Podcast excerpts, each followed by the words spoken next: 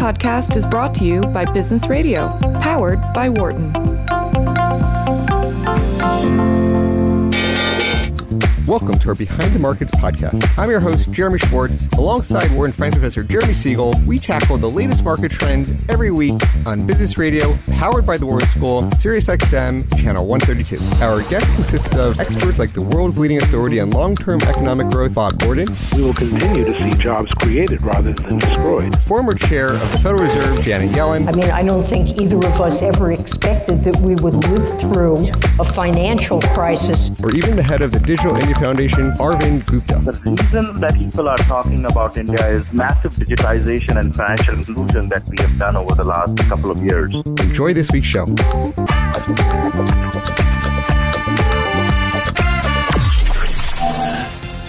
Welcome to Behind the Markets here on Business Radio powered by the Wharton School. I'm your host, Jeremy Schwartz, Director of Research at WisdomTree. My co host is Wharton Finance Professor Jeremy Siegel, author of Stocks for the Long Run and the Future for Investors.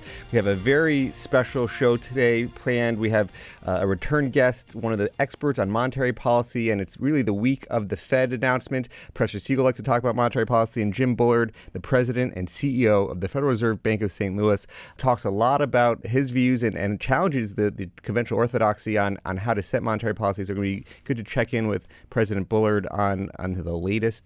Uh, Professor, maybe do you want to just kick us off your reading of both the Fed announcement and, and sort of what's going on in, in the markets? Yeah, I mean, well, that that was the, that was the big event. First, when when they took out that, actually, it was interesting. It, it was exactly the same wording, and I very very rarely see not even one word changed except the removal of a sentence that said, you know, that the monetary policy was accommodative.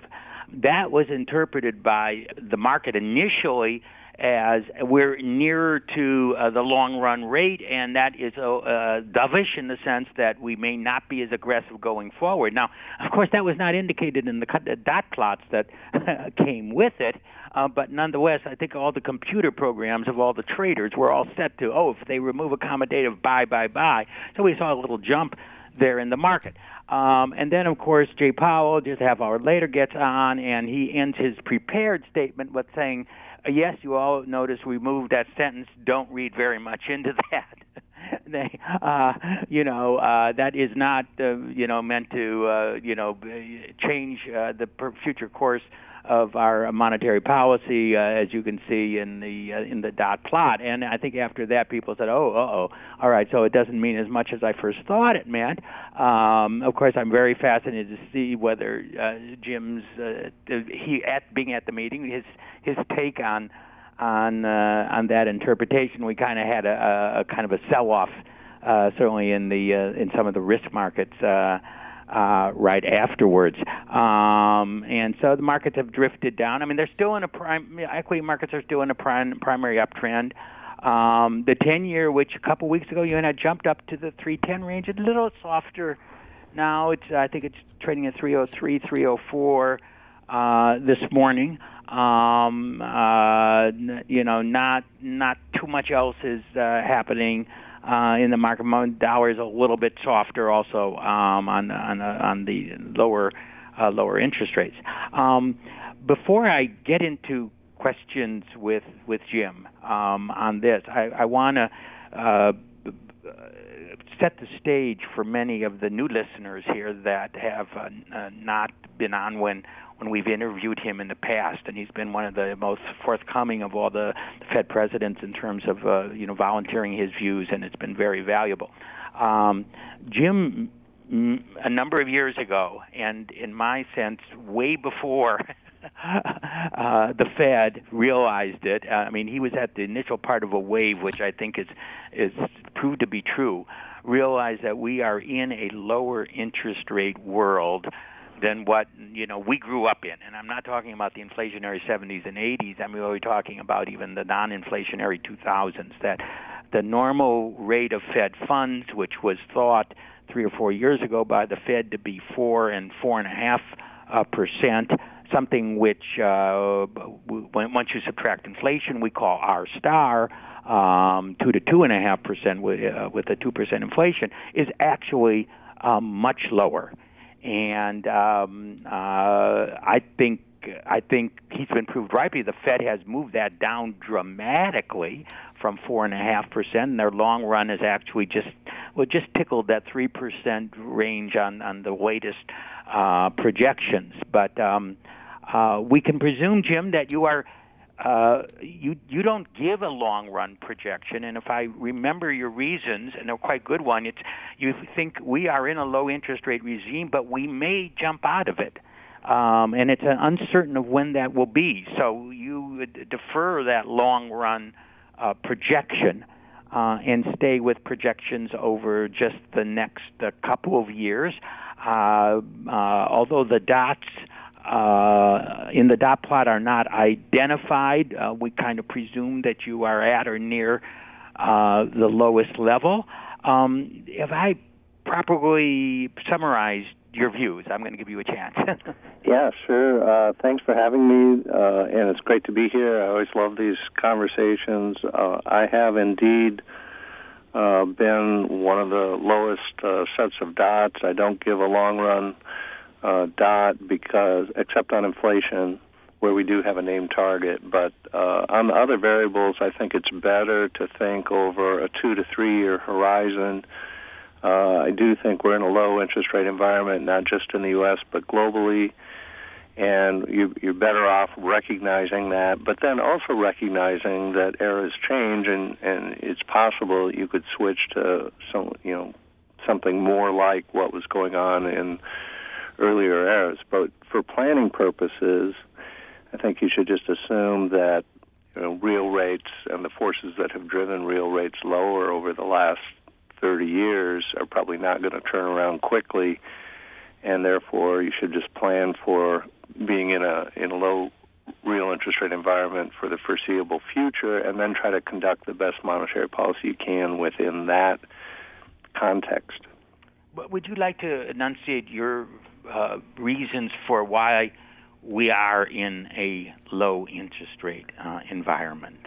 Yeah, I think you know listeners that might be interested could consult a speech I made earlier this year called "R Star Wars: The Phantom Menace," uh, which we spent almost as much time on the title as on the content itself. so, uh, but I think you know, if you look at that, uh, there are really three reasons why real interest rates are low. Uh, one is low productivity growth in the U.S. Uh, another is demographic factors in the U.S. But those two factors by themselves do put have put downward pressure on real interest rates, but are not enough by themselves to account for the dramatic decline since the 1980s. Um, so the third factor is the demand for safe assets globally, which remains quite high. I think there are important structural reasons in the global economy for that. And if you put all those factors together, uh, we're in a situation where short-term real interest rates are probably 600 basis points lower than they would have been in the mid 1980s. So if you have a 30-year trend like that, um, I think it's just prudent to assume that whatever forces you know were driving that trend are not going to turn around you know quickly. Certainly not in a year or 18 months, and so. Uh, we'll keep an eye on it and see if real rates go up. But for now, and for planning purposes, I think we should just assume they're going to stay low. What uh, when you say big demand, uh, large demand for safe assets, is that uh, mostly in response to the financial crisis, the shock that followed that? Uh, is it mostly uh, just uh, private demand? Is it regulatory demand and private demand? Is it is it both uh, of those? Um, yeah, I think uh, uh, it is a misconception that this is driven by the crisis, and therefore we're coming. You know, the crisis is now ten years in the rearview mirror. But I don't think that's the way to think about it. I, this was a trend that started surely in the mid 1980s and continued through the 90s to 2000s and the current decade. And uh, the crisis was a, you know, obviously a big disturbance in the global economy, but that trend has been there much longer than uh, anything to do with the crisis. So I do think there are regulatory uh, issues. Um, I think that emerging markets during this period have become a much bigger fraction of the global economy, but emerging markets tend not to issue safe assets the same way that the U.S. does. And so you have uh, only a few countries globally that are issuers of uh, high quality, safe uh, assets, and you have a lot of demand growing over this long period of time, and you also have regulatory issues. Okay, now that's an interesting point with the wealth shifting to the emerging markets, emerging India and China. Uh, they view the tre- U.S. Treasuries or probably some of the Euro bonds as being safe assets, which they're they don't trust in uh, long-term assets in their own country. Let me just reintroduce our guest. We're talking with Jim Bullard, who's the president and CEO of the Federal Reserve Bank of St. Louis, about interest rates, monetary policy. P- Professor, if I could just jump in there, Jim, yeah. I, I, pulled up your paper where you showed the uh, the 600 basis point difference between the, the high and low states, and you talk about the, the, this desire for safe assets as contributing to more than half of that 600 basis point differential with, with labor productivity uh, you know, 150 of the, the 600 and, and labor force around 87 of the 600. You want to talk about why that that's it's you know maybe that the composition of, of that difference in, in real rates?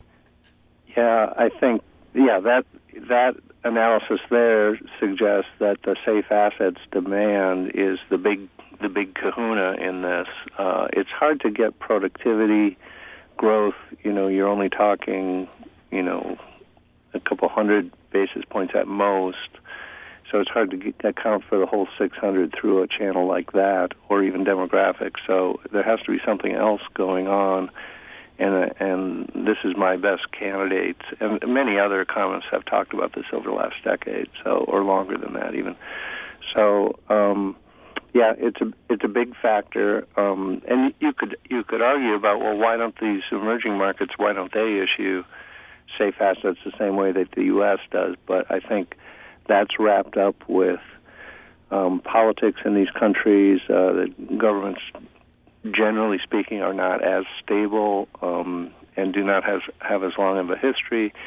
And for this reason, the U.S. assets are viewed as safer than anything that would be issued in the emerging markets. Jeremy, that was, that was a good question. I want to follow up with this 600 basis points decline is is that's in the real is that yeah. real rate? Yeah, I think what we did in that uh, to keep things simple and maybe for your listeners to be able to do it in your head. Yeah. Uh, you just take something like a one-year Treasury uh, security, nominal Treasury security, and subtract off trailing your favorite measure of trailing uh, one-year inflation. I like that because then you get uh, a year over year kind of smooth inflation rate, and uh, uh, then you get a one year ex post real return, and it was quite high in circa 1985, and it's it's very low today. What would you say today if uh, it is? What is your view on today's uh, level? I, I actually did not check where one year treasuries are trading today. I like well, the 156. I'm, I'm looking at my Bloomberg screen. the one-year T-bill is uh, 256. Yeah, 256. So on this scale, if you subtracted off the um, the two percent inflation, uh, you'd get it 56 basis points. This is very important for your listeners now. So it's obviously the Fed also affects the short-term real yields. So I think you have to always keep that in mind. But the Fed does not affect the trend in that series. So the point is that the trend has been uh, down over 30 years, and whatever is driving that trend are bigger factors than than the Fed itself. And then when the Fed goes on, uh, you know, rate hike cycles or rate hike declines, then the the short end of the curve is going to follow the Fed around, and so real interest rates are going to change because of that. But the Fed doesn't affect the trend, and so this was a, an attempt to get at those trend factors. And I think that's the core of the debate around R star. What is driving the trend since the 1980s to be so low, so that the level is so low today compared to what it was then? What, what do you think that R star is uh, today? You know, I still think it's uh, I still think it's very low, uh, near zero would be at the high end, I would say, because if you look across countries, uh, you've certainly you've got even negative nominal rates in in Europe and Japan still, mm-hmm. and uh, I think that also at the longer end of the curve, uh, the very low interest rates globally. That's one reason why the ten-year uh, has had trouble getting up over three percent and staying persistently over three percent because internationally, uh, a ten-year uh, return of 3% is looking very good compared to what you can get in other countries. Sure. So, given your statement, uh, we would we would term the monetary policy today restrictive because it is above uh, that level, uh, half a percent versus you're saying the maximum of zero. You would call this a mildly restrictive, which I think is very appropriate if you're, you know, having the unemployment rate, uh, you know, almost a full percentage point below uh, the natural rate. Yeah, uh, that's right. So you'd have to, uh, to get to a stance of monetary policy, you'd have to do a little bit more work uh, by taking an assessment of where you think inflation is relative to target. It seems to be right at target, and then making an assessment of any gap measure on real resource utilization that you want to use. And most people would say that the very low unemployment rate today is below their idea of the natural rate of unemployment, and because of that, you'd justify a somewhat higher rate um, than a pure R star calculation would suggest. You know, when when I looked over the uh, summary of economic projections, it's called SEP. Um, we'll move away from that that dot plot for, for just a moment and into that other projections. Um, I was I was a little surprised to see no movement in uh, expectation of long run GDP growth. Uh, definitely, there was an upward revision to 2000 and um, 2018 this year. I think maybe one tenth uh, next year obviously the good performance we're going to be over three over three percent this year, which is certainly higher than what the the Fed had expected a year ago. Uh, it it seems like the Fed thinks these are all temporary uh, uh, boosts due to the tax cuts and maybe the expenditures that uh, we have not had any upward shift or permanent upward shift of productivity growth. Uh, Jim, would that be your view also? Uh, if you look at the productivity data itself, um, it it has improved. Uh, I think you, it's a very noisy series. You have to look at it year over year at a minimum. Um, it has improved, but it's still you know, low compared to what we saw between 1995 and 2005, which was our most recent period of high productivity growth. So it doesn't look like we've shifted to the high productivity growth yet. I wouldn't hold out hope that that can happen. Um, we have seem to have a lot of great technology around. It does seem to be diffusing through the economy that should show up in productivity sooner or later.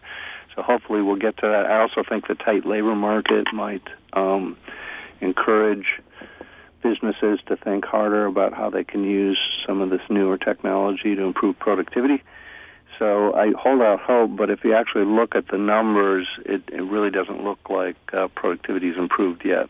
I did want to say about you know just about GDP generally. I did go back and look at expectations as they existed in the Fed and financial markets in January 2017. If you look around that time period, very roughly speaking, in round numbers, uh, the, the forecasts were for 2% growth in 2017, 2018, 2019. So people had a kind of a flat view of what was going to happen at that point. This is just after uh, President Trump took office. And then since then, we've had about 2.5% growth in 2017. It looks like for 2018, we'll have 3% growth year, uh, for the whole year. And then 2019 forecasts look again to be 2.5%. So relative to that January 2017 view, the economy has surprised to the upside mm-hmm. by about half a percent in the first year, a full percent in the second year, and a half a percent in the third year. So that's about 2% on the level of GDP. I think that that is what has justified the, the Fed's uh, rate increases over this time period and allowed us to normalize policy at, to the extent that we have, almost 200 basis points now since we were at zero.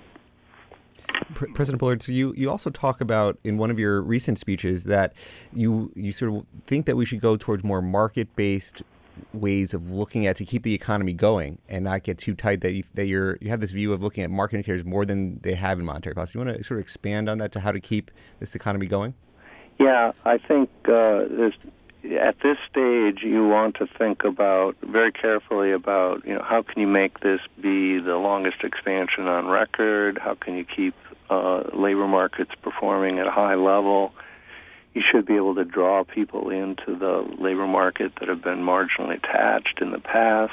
That should pay handsome dividends if you can get them into jobs and get them uh, on the job skills that they can use going forward. Rate, so, in other words.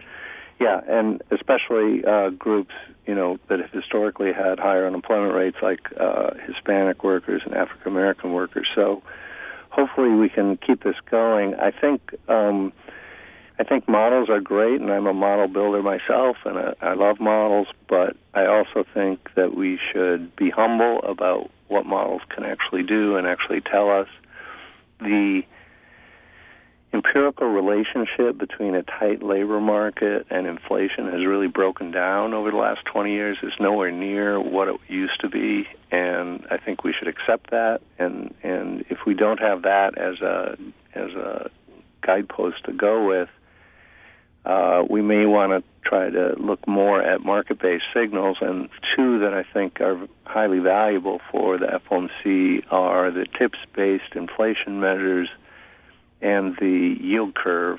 So let me talk about each of those. I think the expected inflation that comes out of the TIPS market, uh, what I love about that is that it's a daily read on the pulse of expectations – and then those traders are taking into account everything that's going on in the economy, including the fiscal policy uh, impetus that we've had, the um, uh, you know all kinds of risks around the world, Italy, everything, Brexit, everything else, and they're putting that all together in a single bet on what they think inflation is going to do over the next five years. If you look at that and um, adjusted from a CPI basis to a PCE basis, uh, markets don't really expect much inflation going forward. And they also expect the Fed to be more dovish than the Fed itself says it's going to be. So I, I think that's an important signal that there isn't too much inflation pressure in the U.S. economy right now. And then let me just mention the yield curve because that's been an important issue too yield curve is not inverted today, but uh, we're having a great debate, I think, about how to interpret the yield curve. In the past, when it has inverted, that has been a recession indicator for the U.S. economy.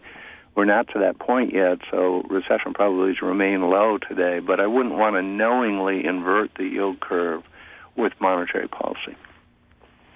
Yeah, let me let me speak to that issue because um, I think there were a couple of years ago a study by John Campbell, Luis Viceira, and several others. Uh, they looked at uh, the beta of the Treasury bonds, uh, how they correlate with risk markets, and over the last 10 years, 15 years, it's been a negative beta. Um, of course, during the inflationary seven and eight is very strongly positive. Um, so they say we're going to get a flatter curve because uh, people use it as a, a risk hedge uh, against the risk markets. Uh, if the Dow, you know, drops a thousand points, your treasuries are going to go up two and three, and that's going to produce a lot of demand for those treasuries. So we're going to, because of that, see a, a lot of more flatness in the curve as compared to the previous time, and that may not be uh, a, signal of a coming recession. Although I agree with you, and I do teach that the single best indicator is an inverted curve. If you're going to just use one to, to predict the the recession, but um, there seems to be some other reasons why we might get a flatter curve, as we did in the 50s and 60s, as compared to the to the uh, which are more like today's period than than certainly the the subsequent period. Yeah, um, well, I love John Campbell and, and his co-authors, and I would always uh, listen very carefully to their research. But that argument is uh, this time is a different type of argument, and I've been burned on that being at the Fed because I've been on the staff uh, certainly in 2000. Yield curve was inverted. We poo-pooed it. Sure enough, we went into recession shortly thereafter. Um, in 2006, when uh, Ben Bernanke became chair one of the first things he did was give a speech that downplayed yield curve inversion, which was going on at that time, even as the crisis was just getting rolling uh, right at that moment. So I think um, traditionally the Fed has not wanted to uh, pay attention to this signal if it conflicted with what our Phillips curve type models say. Um, but I've been um, because I've been burned about that. I th- I think we should put less weight on our models and pay more attention to the curve. I, I would in, I would have a simpler theory about what the curve is telling us. I think the short end is heavily influenced by the whatever the Fed's view of the future of the economy is. The long end is more of a market view of uh, the future of the economy, and when those uh, conflict, uh, then you've got policy that's out of sync with what's going on in financial markets. Now, now, what's interesting, I mean, on, on one of our press shows, you had talked about that we have lower long term interest rates because of what's going on globally, that the ECB is keeping rates low, the Bank of Japan is keeping rates low. So that's contributing to why our 10 years not going much above three, as you sort of talked about earlier. Yeah. I, and I'd seen at an ECB conference, I want to say earlier this year, um, somebody, uh, I want to say from the Dallas Fed, saying that he was, to your, to your point on this time is different, he was making a comment on he would read less into incur, inversion because of what the ECB is doing. Um, do you, is that just another, this time is different that you're, you don't want to take into account?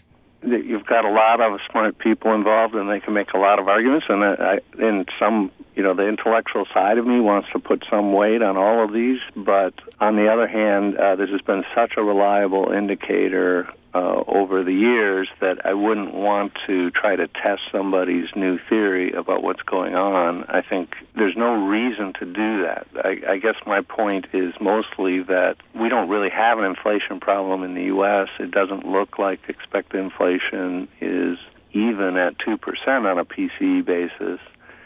So why go test these theories? Why not just accept the signal that we're getting and then track inflation as closely as we can? And then if we need to move, we certainly will move. We're not going to fall asleep at the wheel here. I think you could play things that way instead of relying on on inventing new theories about what's going on with the yield curve. Yeah, let's go. Let's go back to the, your interesting statements about the participation rate and and the Phillips curve or the non-existence of the Phillips curve uh, in in the uh, in the current data. Um, we're producing demand is moving forward at around 200,000 net new jobs a month. Uh, from what we understand, demographics uh, is providing 100,000. Um, that in and of itself, unless we get a rise in the participation rate, uh, must translate into a fall uh, in uh, unemployment. Um, now, you know, maybe you know the Fed thought, and many economists had thought at four and a half percent we would be seeing those uh, inflationary wage increases, et cetera. It hasn't. We're down to three eight, three nine. Uh, if we continue this demand, we'd be down to three five, and at three five, when I look back, there has almost always been uh, that degree of tightness has almost always sparked increases that exceeded productivity growth. I mean, do you do you do you have a view on on that?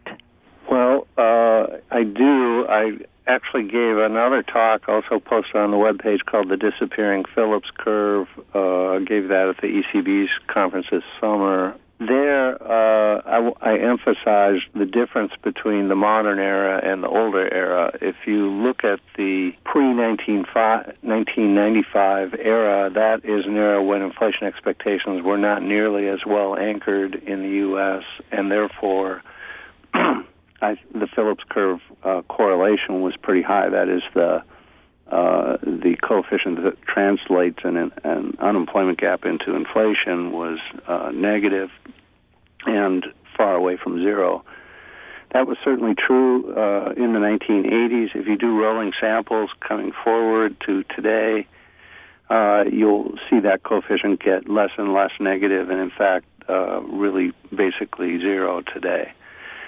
Why did that happen? I think uh, be- after 1995, we had an inflation targeting era. Uh, the Fed implicitly had a 2% inflation target after 1995 and developed tremendous levels of credibility about that inflation target. And uh, uh, the what happens then is inflation got inflation target has been crazy successful.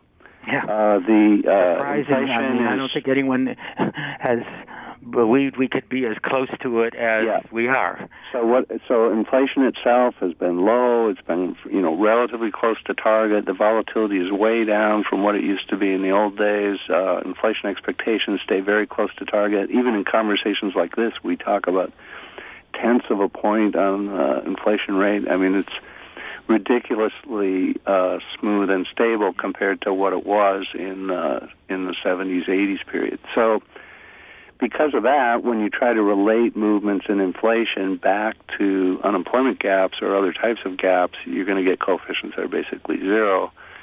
And so, what I'm saying is that the uh, the inflation targeting era has killed off the Phillips curve correlation, and because of that, we can't really take a signal from the labor market anymore about what's going to happen to inflation. No, no, but uh, this is such such important uh, information and interesting uh, take on that. That the breakdown might be because of the stability of uh, inflationary expectations. But getting back, uh, and you did mention stimulating that participation rate. Uh, so, explain how we reconcile a 200,000 increase with a 100,000 demographics. Where is that? Is that steady state? is that sustainable? What is going to converge or cause this to um, uh, become reconciled uh, in the long run, or do we have to raise rates more to cut that demand down? To closer to 100, 120,000, and hope for you know rising productivity to still give us the GDP growth that that we all want. Yeah, well, I'm not one that thinks you need to try to slow down uh, uh, growth rate of the economy in order to run a good monetary policy. I think you can, uh, in this environment, you can let the economy run, but keep a very close eye on inflation and inflation expectations, and really just focus on that, and that will give you your signal. If you're if you're moving uh, behind the curve, you you will have to um, you will have to adjust, and I wouldn't want to do that uh, rapidly. But I don't think we're the kind of central bank uh, that. Uh, you know, might have been around in the 60s or, or early 70s, where theories were not as well developed about the causes of inflation, and they they waited too long. I don't think we would do that. So, if you just I understand. So you're you're very it's very it's almost like what Powell said. At also, I mean, and and actually, it's almost a little bit like what Greenspan in the late '90s said. We're gonna, you know, wait until you see the inf- the whites of the eye of inflation. And I, with the breakdown of Phillips curve, there's a good deal of truth to that and sensibility of that. But what I'm but I'm asking is how how do, what do you think? Should we just wait, or do you think the participation rate will rise that will give us that? I mean, I understand the operation that we should wait because we don't know enough to preemptively and maybe too strongly uh, tighten. But I'm just wondering what you see as reconcile uh, these forces in the longer run. Uh, I see a couple things as likely to happen, um, or hope, hopeful that they will happen. Um, first of all, on labor force participation, it's on a downward trend because of demographics. Yes. But nevertheless, the 25 to 54 year old age group, the dem- the participation rate has been rising for that group, and it's still below the pre-crisis level by um, by a percentage point. So it's very reasonable to assume we've got more marginally attached workers there that could come back in. We'd like to attract them back into the into the labor market, and so I think there are plenty of people to draw on there. You've got these groups that were historically disadvantaged and tend to have higher unemployment rates. You can continue to draw workers in from those groups. That would be very beneficial for the U.S. economy.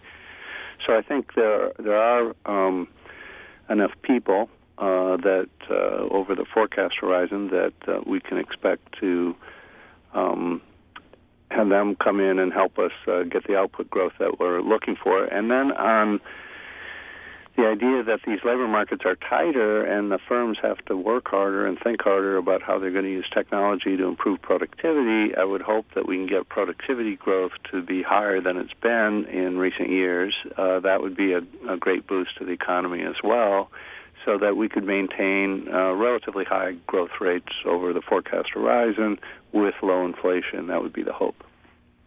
Yeah, and in fact, one of the most disappointing thing has been the slowdown in productivity has come in an economic expansion where usually uh, tighter labor markets do spur better productivity and, of course, better alloc- demand for workers, better allocation workers' time that, that shows up in those uh, productivity statistics. I mean, just one thing that people are noticing, I think, uh, are these kiosks at fast food uh, restaurants.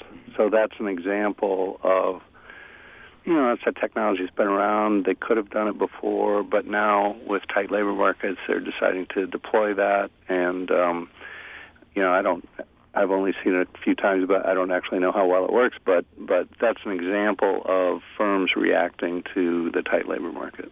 Mm-hmm. Mm-hmm.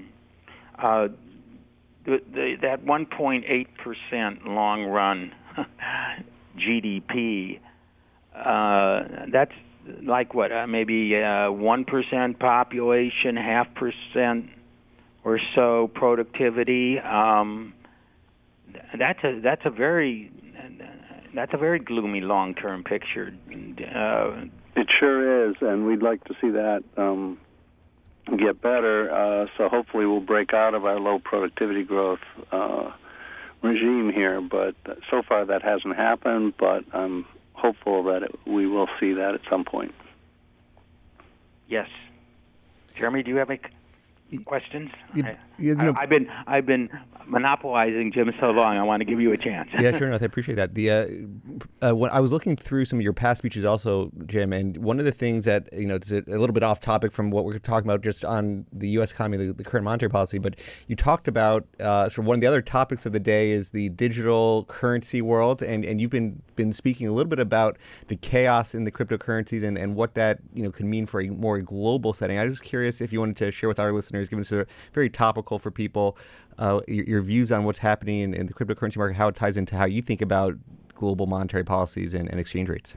Yeah, I went to the the big cryptocurrency conference in New York City during the spring. Uh, I was the only Fed guy, uh, so I felt like a Christian being fed to the lions. But um, but I tried to give uh, a perspective from what I know from monetary theory about these cryptocurrencies, and maybe some of the things that I mentioned are not things that the computer science type people that are doing this uh, had thought about before. But uh, just briefly, I mean, you can check it on my webpage, but I can just summarize a few of the things that I said. Um, one is that there's already currency competition in the world. There are many different currencies, so uh, these new currencies coming in have to compete against all those existing currencies. So it's currency competition is not new.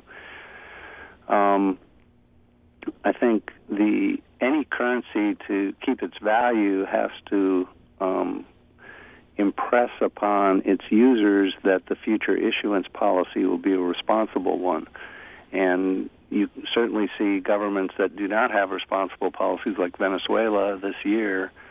Um, they started printing money to try to pay all their bills, and you got uh, too too much uh, too many bolivars, and and the value of those bolivars went down uh, dramatically. I think they're going to have I don't know hundreds of thousands of percent of inflation. So uh, it's it's um, uh, been a disaster uh, for Venezuela. But that points out something that exists in the monetary theory literature, which is any currency in the models I work with anyway, any currency has a has an equilibrium where it's valued and everyone trusts the currency, but there's also another equilibrium where nobody likes the currency and nobody holds the currency and has zero value.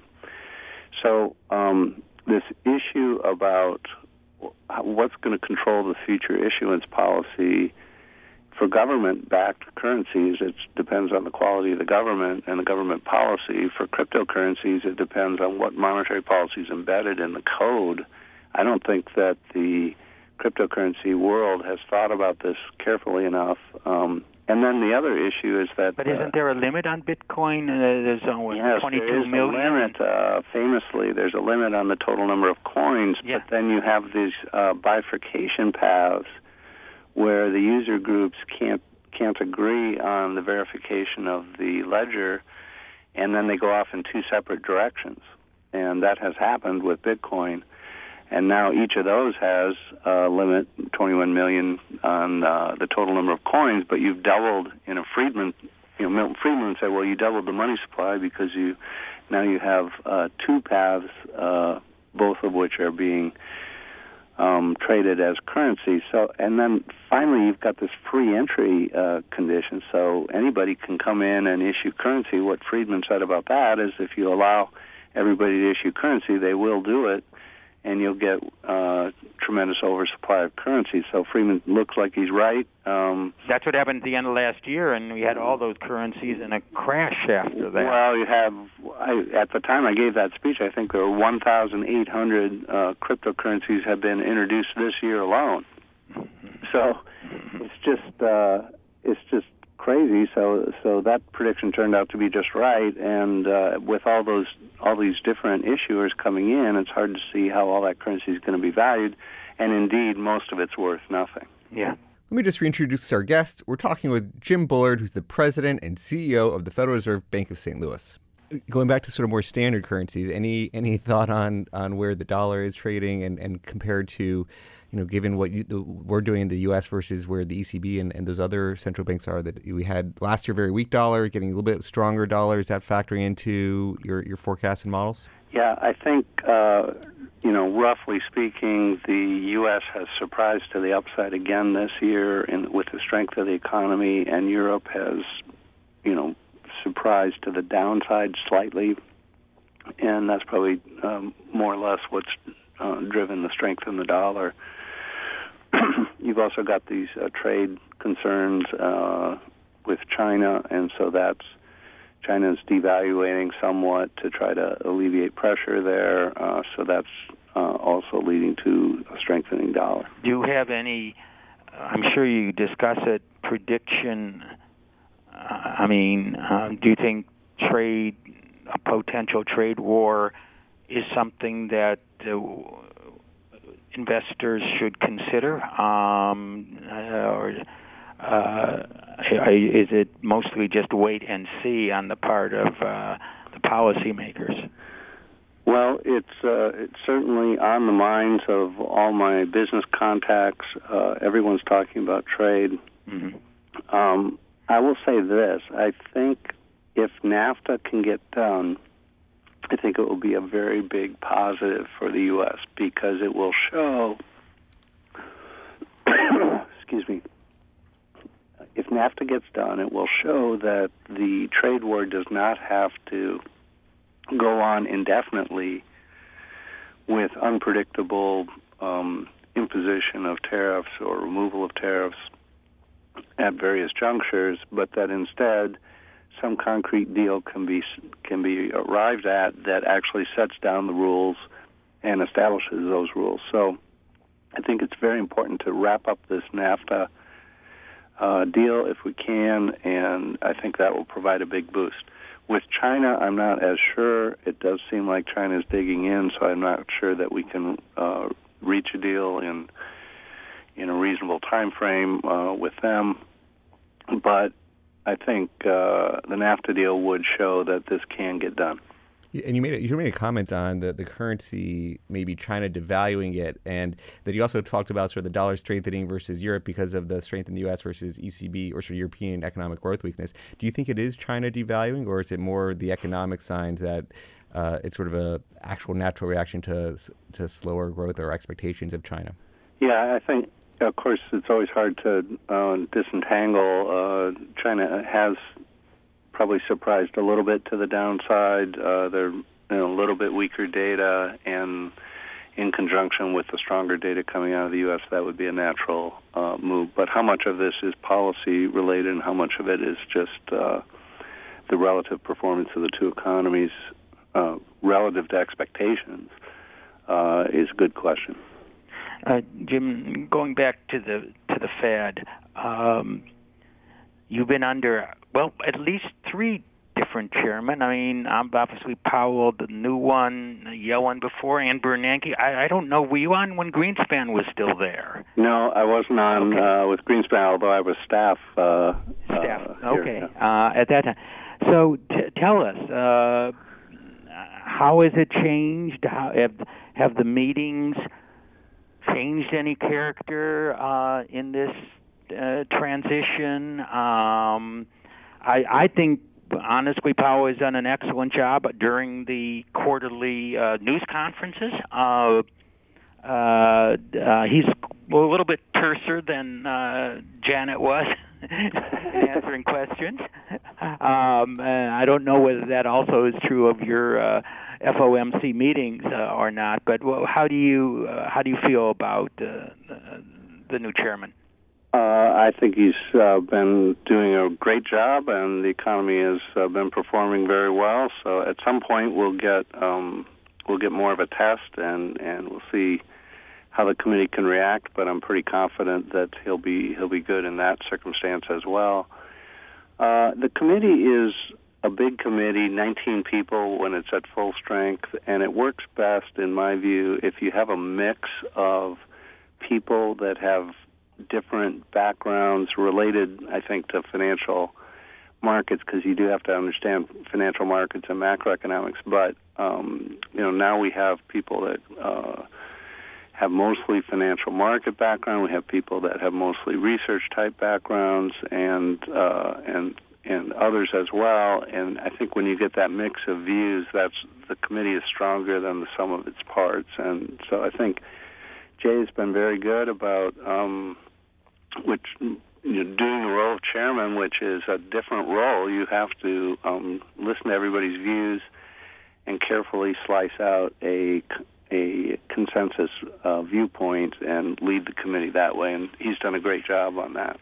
I I also I think is it true that this last meeting was the first one that the new vice chair Richard Clarida uh, attended. Yeah. Um, now he's, uh, you know, he's actually. Am I right? And, and and Jim, because of your research, you would probably know better than he. He was working for Bill Gross when he came out with that uh, new neutral Yep. um, idea. So I mean, he was like one of the first uh, in your camp. yeah. Uh, well, uh, Rich has, of course, great background as a Columbia professor, uh, outstanding contributions to New Keynesian macroeconomics, uh, and then lots of experience in financial markets at PIMCO. So I see him as a great addition to the uh, to the committee, and he was at this meeting, so uh, was great to see him uh, inside the Fed. No, to say to say the least. Um, and um, uh, we also had Williams move from San Francisco to New York. Uh, uh, John Williams, am I right? And he actually has also done work on R star. So there's, Yeah, I mean, this is uh, the the uh, that's well represented now uh, in in the Fed group. Yeah, Laubach and Williams is the original Right. um, work on this, and they've updated their model over time, and so they really should be credited with moving the committee toward the view that the uh, the R star must be a lot lower today than it was historically. Now, there are there are there still two vacancies on the board, or I mean, um, you're not up to full strength on the FOMC yet. Right. Uh, they've got uh, two nominations pending and one that sounds like it might be made here. So still three seats to fill. Um, the president's nominations have been very much mainstream uh, type nominations, and so I think uh, the Fed will be well served by those. You did mention the president, and you know he has expressed some disapproval of the the steady interest rate hikes. I think uh, Jay Powell has responded very well, and he's gotten those questions about whether he feels pressure from President Trump about uh, raising rates, and he's talked about the independence and what has happened. I mean, is uh, is that also the feeling uh, on on uh, the FOMC? Well, you'd have to ask others on the on the committee, but I think that Chair Powell has it just right that we have a mandate by law that says you know we're supposed to get the best employment and uh, inflation outcomes that we can, and the committee's trying to make that judgment in an environment where lots of people are commenting on Fed policy all around the world, 24 hours a day and it's not unusual for politicians to comment. In fact, Chair Powell testifies on Capitol Hill, and uh, members of Congress and and senators get to say whatever they want to say about about policy. So it's not unprecedented that politicians would comment on this, and presidents have commented in the past, just not in the recent past. Uh, those administrations decided not to. So I don't really think it's uh, quite as unprecedented as as people are making it out to be. And to his credit, President Trump has been very consistent on this. He's always said that you know, being uh, coming from the real estate world, he he he likes low interest rates. So his position really hasn't changed and probably won't change going forward. But his his ability to have influence on this process is through the appointments. And at the end of the day, uh, if everyone gets confirmed, he would have six out of the seven so he has plenty of ability to uh, shape monetary policy through that. Jim, Jim, we're in our final minute here, and just want to see if there's, you know, we've talked about a lot of broad topics, but uh, just want to see if there's anything else that you thought that we hadn't covered that to make sure that accurately reflected all your views and, and things you wanted to get across. It's really fun to talk to uh, both of you, and I hope our listeners enjoy the conversation as well. Uh, as always, there are lots of um, fascinating issues in macroeconomics and monetary policy, and um, I think we covered uh, quite a few of them here. Professor, any final thoughts from you? Well, I was going to just ask him how well interest rates and reserves have set the Fed funds rate. You guys almost get it to the basis point. Do you think we're ever going to go back to what's called conventional monetary policy, uh, Jim? Uh, I think on the operating procedure, that's something that we'll have to nail down now and have more conversations about exactly how we're going to do this uh, going forward. And uh, uh, but for now, as as far as daily uh, activity, seems to be working well. But as the balance sheet gets smaller, we might want to uh, pin down more details about how we're going to operate. So I see that as a coming attraction in, yeah. in monetary. There'll be a lot of discussion. Not quite yet, but yeah, big issue. Very good. This was a great conversation. Jim Bullard, President and CEO of Federal Reserve Bank of St. Louis. Thank you so much for joining us. Please note, I'm a registered representative for Side Fund Services. Professor Siegel is a senior advisor to WisdomTree, and our discussion today was not tied to the offers of investment products, and the views of our guests are their own and not those of WisdomTree or affiliates been listening to Behind the Markets and SiriusXM 132. Have a great week, everybody. For more insight from Business Radio, please visit businessradio.wharton.upenn.edu.